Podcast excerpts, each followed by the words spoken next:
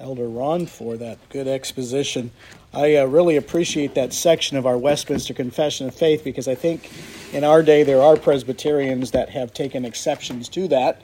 And um, doesn't give us all the details, but I think it's important to be reminded that the church is growing in spite of the reports I've been reading recently, even in conservative uh, articles, that the church is declining. Church is never declining. It may be declining in some respects in our our nation, but the church is not declining, it's on the move. And I have, over the years, appreciated Loraine Boettner's book on the millennium.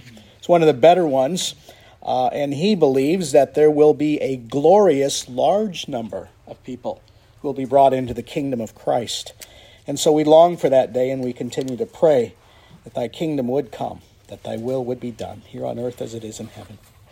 So let us turn our thoughts this evening to Psalm 119, verses 49 um, through 56.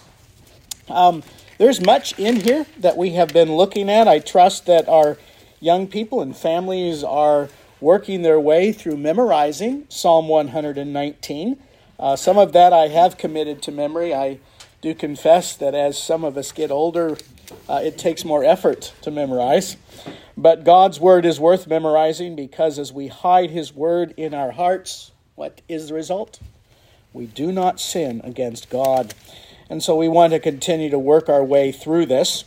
As we have already seen, and perhaps by way of introduction, um, each one of these uh, eight verses within Psalm 119 are divided by the letters of the Greek alphabet. And uh, this is helpful uh, for memorizing, and it was intended for it to be memorized and meditated upon. And so, as we look at um, Zayin tonight, verses 49 through 56, we draw our attention here to what the psalmist says as we hear the word of the Lord. So let us stand together. Psalm 119, verses 49 through 56. Hear now the word of the living God. Remember the word unto thy servant, upon which thou hast caused me to hope. This is my comfort in my affliction, for thy word hath quickened me. The proud have had me greatly in derision, yet I have not declined from thy law. I remembered thy judgments of old, O Lord, and have comforted myself. Horror hath stricken, or hath taken hold upon me because of the wicked that forsake thy law. Thy statutes have been my songs in the house of my pilgrimage. I have remembered thy name, O Lord, in the night, and have kept thy law. This I had because I kept thy precepts. And this is the word of the Lord. Please be seated.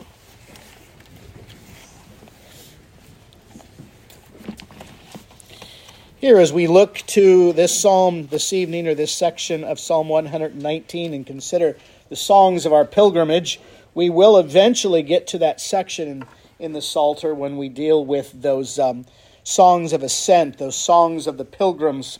But I think it's important for us as we look at this passage to be reminded of the fact that we are pilgrims and strangers in a foreign land. Uh, and the longer we're here, the more foreign it becomes to us. And I think this particular psalm, um, or section of Psalm 119, is well connected to everything else. There are those who see a disconnection with all the verses of Psalm 119. But I like what um, Charles Spurgeon says that this is a chain of gold links that are unbroken. And so we cannot fully exhaust, he says, all of the verses within Psalm 119. That's why it is to be meditated upon, because we cannot fully fathom all of it without thinking through. It is the same subject throughout the Psalm 119. Uh, little repetition, and yet there are themes that are so common. Charles Spurgeon again likens Psalm 119 to the vastness of the sea. You can look at it all day and never fully exhaust it. And here, as he draws our attention to this particular psalm, we find that there is great comfort and great consolation to all of us as pilgrims and strangers as we journey here in this valley of death. As we look at Psalm 119, verses 49 through 56, the psalmist begins, and here is really the same thought, the same theme that's been mentioned already. I've, I've touched on this before that uh, the psalmist begins by talking about the young man who begins his journey there in verse 9, who gives heed to the word of God. He, he speaks um, of meditating upon the precepts of God. He speaks as being a stranger upon the earth. These are all themes of one who is a pilgrim. And so this is a continual theme we see throughout Psalm 119. But here the psalmist begins his prayer, and all of these that we've been looking at are prayers unto the Lord. There are pleadings unto God, and yet in his prayer, he mingles that with praise. And here we find the psalmist saying, Remember thy word unto thy servant, upon which thou hast caused me to hope. Here the psalmist begins to remind us that we are to put in remembrance that God is our hope in times of affliction. He says there in his prayer, Remember thy word unto thy servant. Now, we've seen this before. Um, when you think about most of us, how long our memory is, sometimes it's not very long. We might forget things unless we put them in our iPhones. We may forget things if we don't put them in our um, our date books. I still have an old date book that probably goes back 20 years. And so we forget these things. But one consolation and comfort we have is God does not forget. He, in this prayer, says, Lord, remember thy word. He's not asking the Lord to, to put in remembrance as we perhaps need to put things in remembrance, but he is being challenged to remember that God is always in remembrance of His Word. God does not forget His Word. We saw that this morning in John chapter 17, that as Jesus prays for Himself, as He prays for the church, He prays that we might find that protection in His Word, that we might cast ourselves upon His Word. And so He says that God, remembering that Word, gives hope to us in our affliction. God's memory is long. God's memory never runs out. His memory indeed is gracious. It is our hope, it is our confidence in our affliction. And so, as we see here, this prayer is the pleading of the pilgrim in his affliction. I think this is a wonderful section here that reminds us that the, the pilgrim is, is finding himself in great affliction. And yet he prays to the Lord Remember your word. Remember the promises that thou hast given unto me. For in that is my hope and my consolation. There isn't anything in this world that we can put our hope and consolation in. But we can put our hope and consolation in the Word of God, that we can remember that Word that He's given unto us to cause us to hope in Him. There are many afflictions that the righteous experience. There are many consolations that we experience as well. But we find that sweetness that flows from the Word of God. We find that comfort and consolation for us. And as we find that comfort and consolation, we will be sustained. Perhaps we sometimes feel frustrated, we feel in despair. Um, Oftentimes, people come to the point of, of hopelessness and despair without any thought of comfort. And yet, for the believer, there is no cause for despair. For the believer, there is no cause for hopelessness. This is one thing that the pastor is often reminded of in his counseling ministry that he is to offer comfort and hope to those for whom he is, he is ministering to. Not hope and comfort in some self help technique, Not hope or comfort in, in some other man made thing, but hope and comfort in what?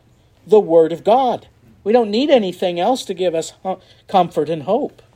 And yet, this is what the psalmist thinks upon as he considers his consolation.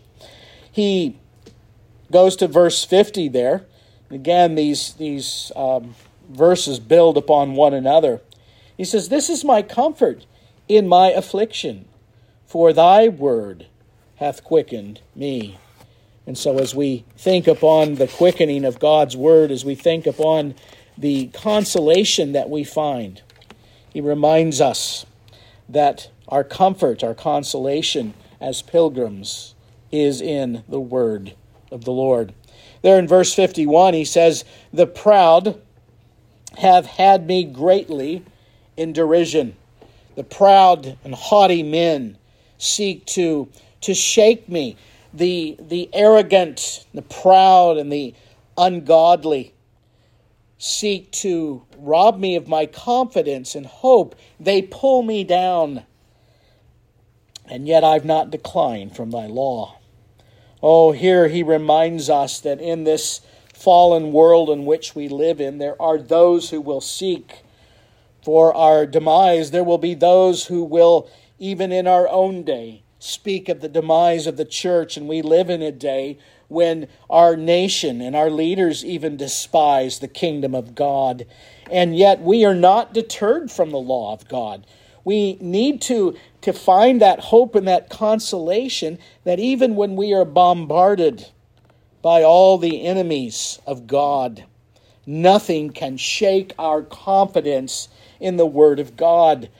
Um, there are things in life that we we encounter. There is news that often comes to us that can certainly shake us. When you, when you get horrible news of a death in your family, when you, when you hear of, of tragedies and, and great uh, affliction in life, it, it sometimes can, can shake us. But remember what the psalmist says I'm never surprised by what I see. For here, we find that our only comfort and consolation comes from the Word of God. And so we're not deterred.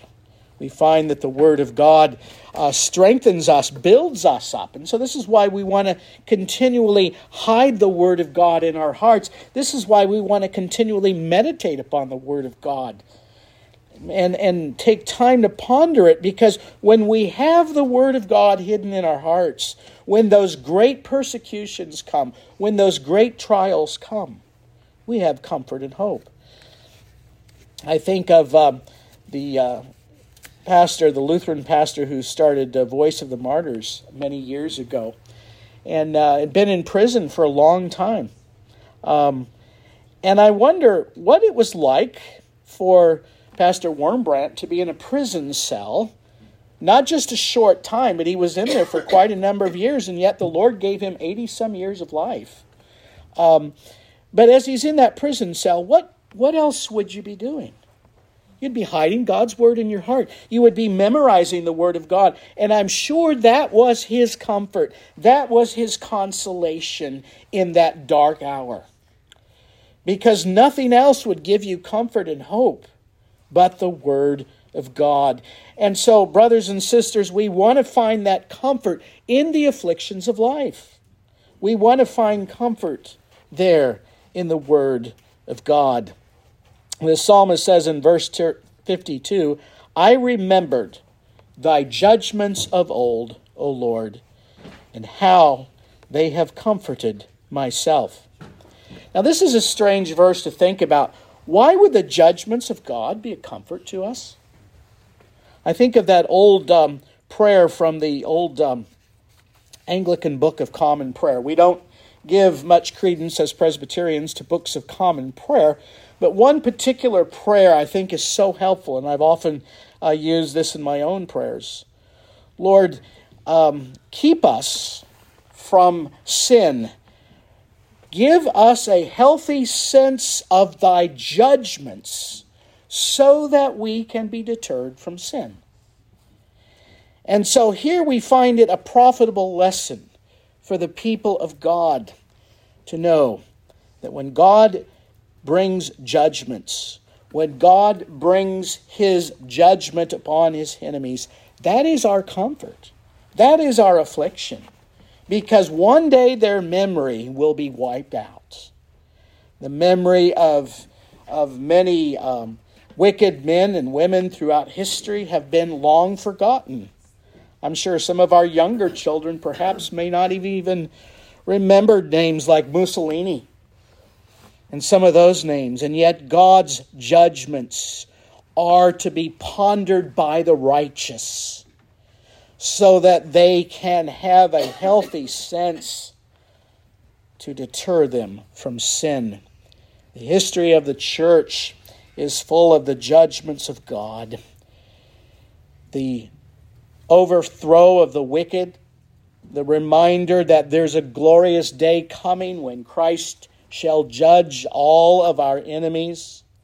And here is where the streams of, of hope and consolation come. That we are comforted by the fact that God will judge the earth. And so the psalmist finds great hope and comfort in that.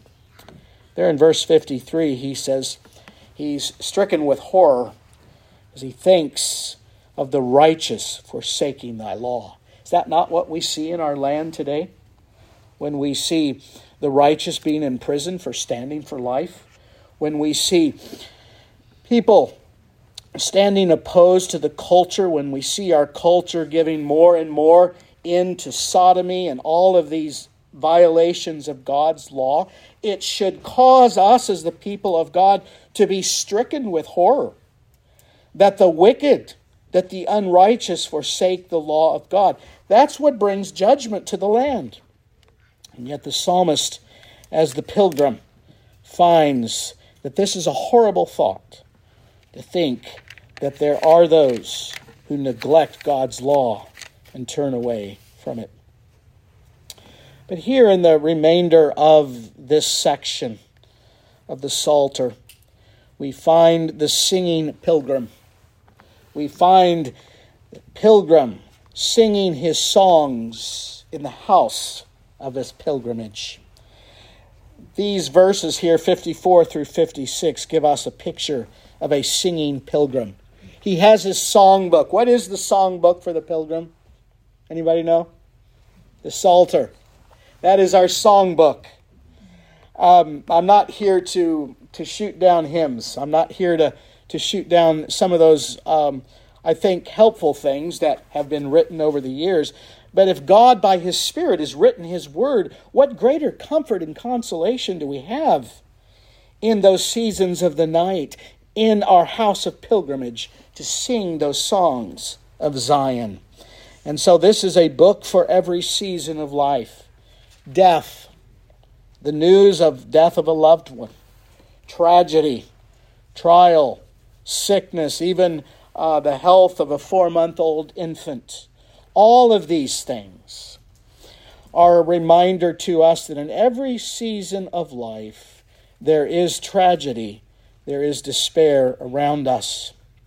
And yet, here, the psalmist reminds us that in those seasons, thy word is a lamp unto my feet, thy word is a light unto my path. And there, as you think about that verse from uh, 105 the Word of God is a lamp that gives us direction. The Word of God is a lamp that lightens our path that we might see the direction we are going as pilgrims.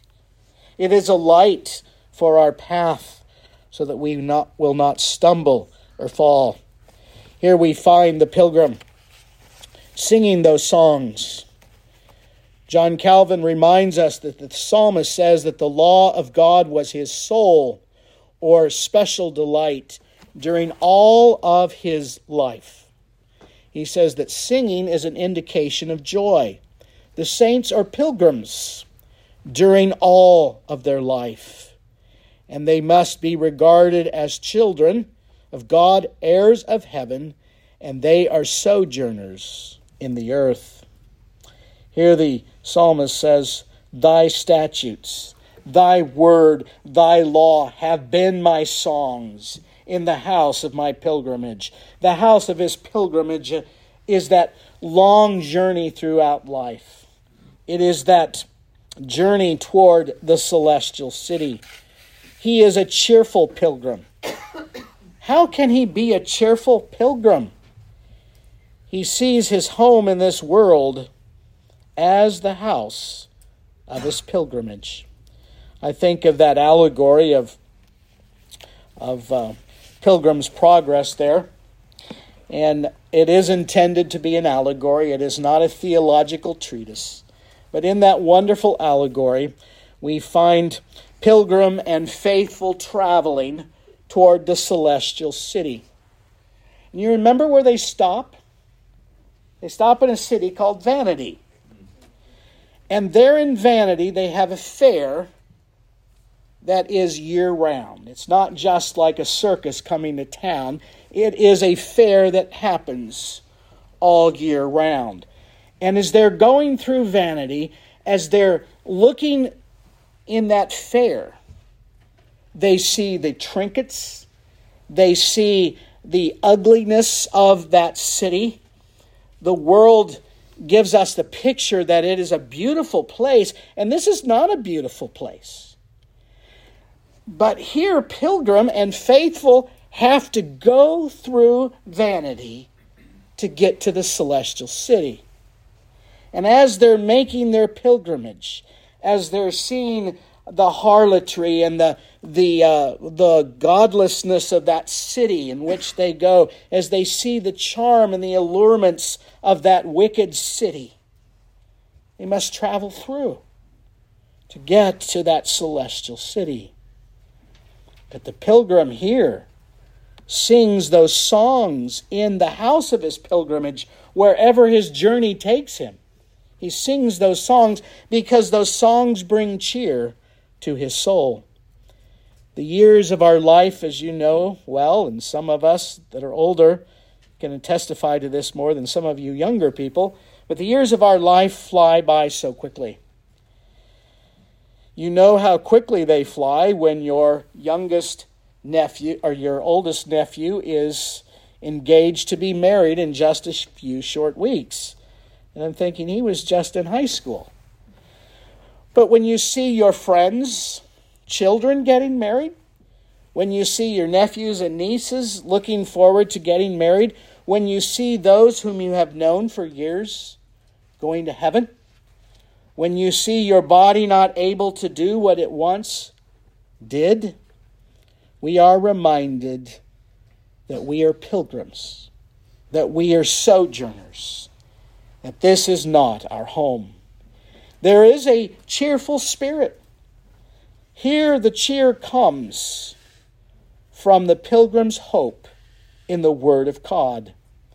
His pilgrimage is described as a wandering. You remember this morning there in uh, Genesis 18 where Abraham was? He was sitting out in front of his tent and his family lived in tents. They were nomadic people. They lived in tents because this was not a permanent place. They were living in tent. It was not a permanent stay. We are oftentimes disappointed by calamities. We are oftentimes embittered by the things of life.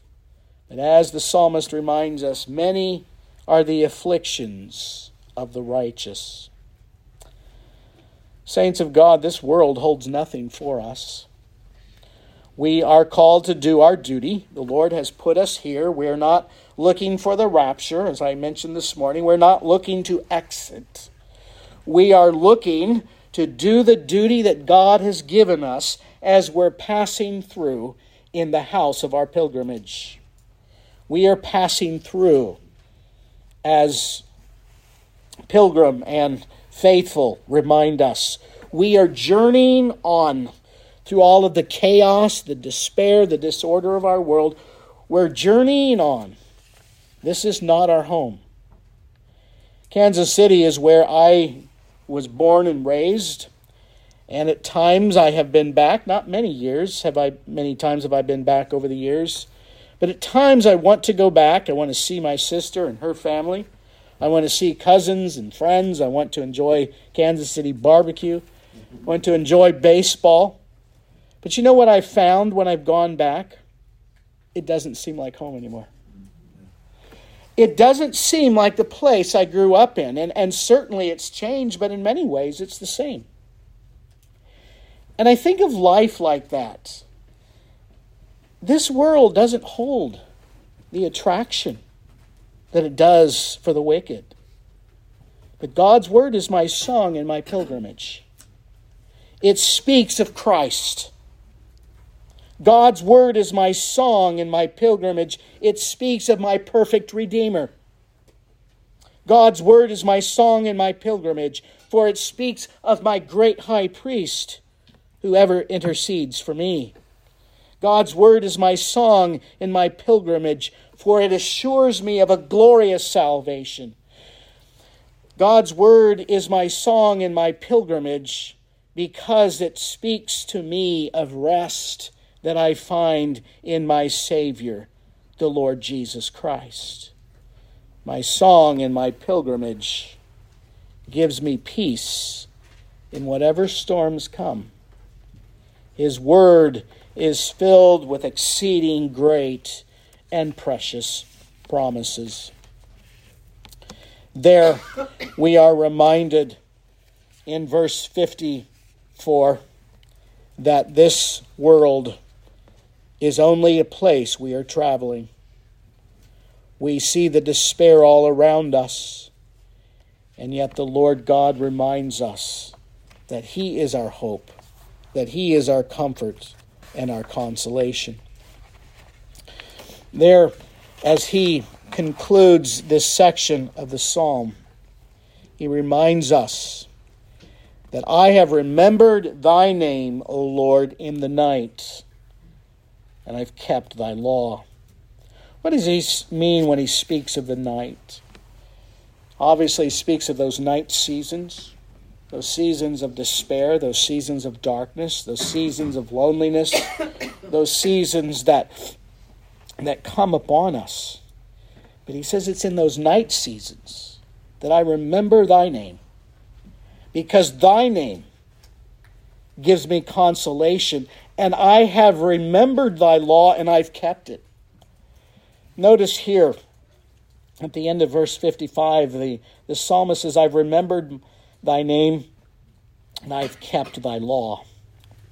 I mentioned uh, last time, a few weeks ago, uh, Samuel Pierce, a contemporary of Charles Spurgeon, wrote a wonderful commentary on the Psalter. And here he sees Christ in all of the Psalms, but particularly here. When you think about keeping the law of God, how can we keep the law of God except through the righteousness of the Lord Jesus Christ? And Jesus here is a picture for us of one who has fully kept the law, who is obedient to the law, and yet the one who has been clothed in his righteousness, remembers his name, and keeps his law even in those seasons of the night. This I had because I have kept thy precepts. We gain much richness, we gain much consolation and encouragement by keeping the commandments of God. We found Abraham this morning keeping the commandments of God, passing those commandments on to his children, instructing them to their duty. Because this is what flows from the grace that Christ gives us. We have these wonderful treasures. We have these wonderful, exceeding precious promises. We have this exceeding comfort that even in those earthly pilgrimages, we are reminded that we continue to follow the Lord our God, that we find great comfort and consolation in whatever tragedies may come. Uh, the future may not seem very bright. But oh, as we are reminded from our exposition of the larger catechism, the future is glorious for the saints of God. But I'm reminded of those words, and they are only spoken at a funeral, and yet they are words that are living. The Lord is my shepherd. I shall not want. He maketh me to lie down in green pastures. He leadeth me beside the still waters. He restoreth my soul. Yea, though I walk through the valley of the shadow of death, I will fear no evil, for thou art with me. Thy rod and thy staff, they comfort me. And then he concludes there in verse 6 Surely goodness and mercy shall follow me all the days of my life. And I will dwell in the house of the Lord forever. Saints of God, we are pilgrims. We are journeying toward that celestial city. And in that allegory, Pilgrim's Progress, the title of that allegory indicates what the scriptures teach that it is a progress. It is not a regression. It is a progress toward holiness. It is a progress toward sanctification. It is a progress toward heaven. And we do not stop. We do not quit until we come to the end of our journey. That's when we receive our reward. We don't receive our reward now. We receive our reward when we hear those words, Well done, good and faithful servant. Enter into the joy of the Lord. And we will encounter many things. We will encounter those vanity fairs. And yet, when we encounter them, oh, let us hold fast to the Word of God. Let us cling to that hope we have in His Word that we indeed will make it to that city. We will have to go through many trials and tribulations. The, the, the road will be windy, the road will have um, landmines in it sometimes, and you have to kind of maneuver the landmines. You'll have all kinds of dangers in the road. But we have that hope and that consolation that Christ Jesus indeed has given us life, and He will protect us and He will sanctify us until that final day. Let us pray. Lord Jesus Christ, we do give Thee thanks for Thy mercy and grace. We do confess that our faith is so weak. We do confess that our hearts uh, are oftentimes drawn to the vanity fairs of life. And we ask, O oh Lord, that you would give us hope and consolation, that we would not be deterred from thy word, that we would not be dis- um, turned back from our duty, but that we would press on toward the mark of the high calling of God in Christ Jesus. Oh, give us comfort, give us strength even this week as we face the vanity fairs, as we face the, the ugliness of this fallen world, this valley of death. Give us courage as we make our journey toward the celestial city, knowing that the Lord Jesus walks with us.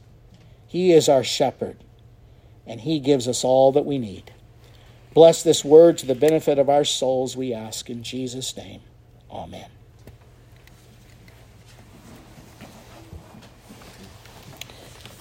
One of the wonderful ways of memorizing these Psalms is singing them.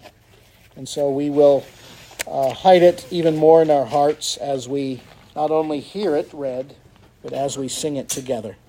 Psalm 119G, let us stand.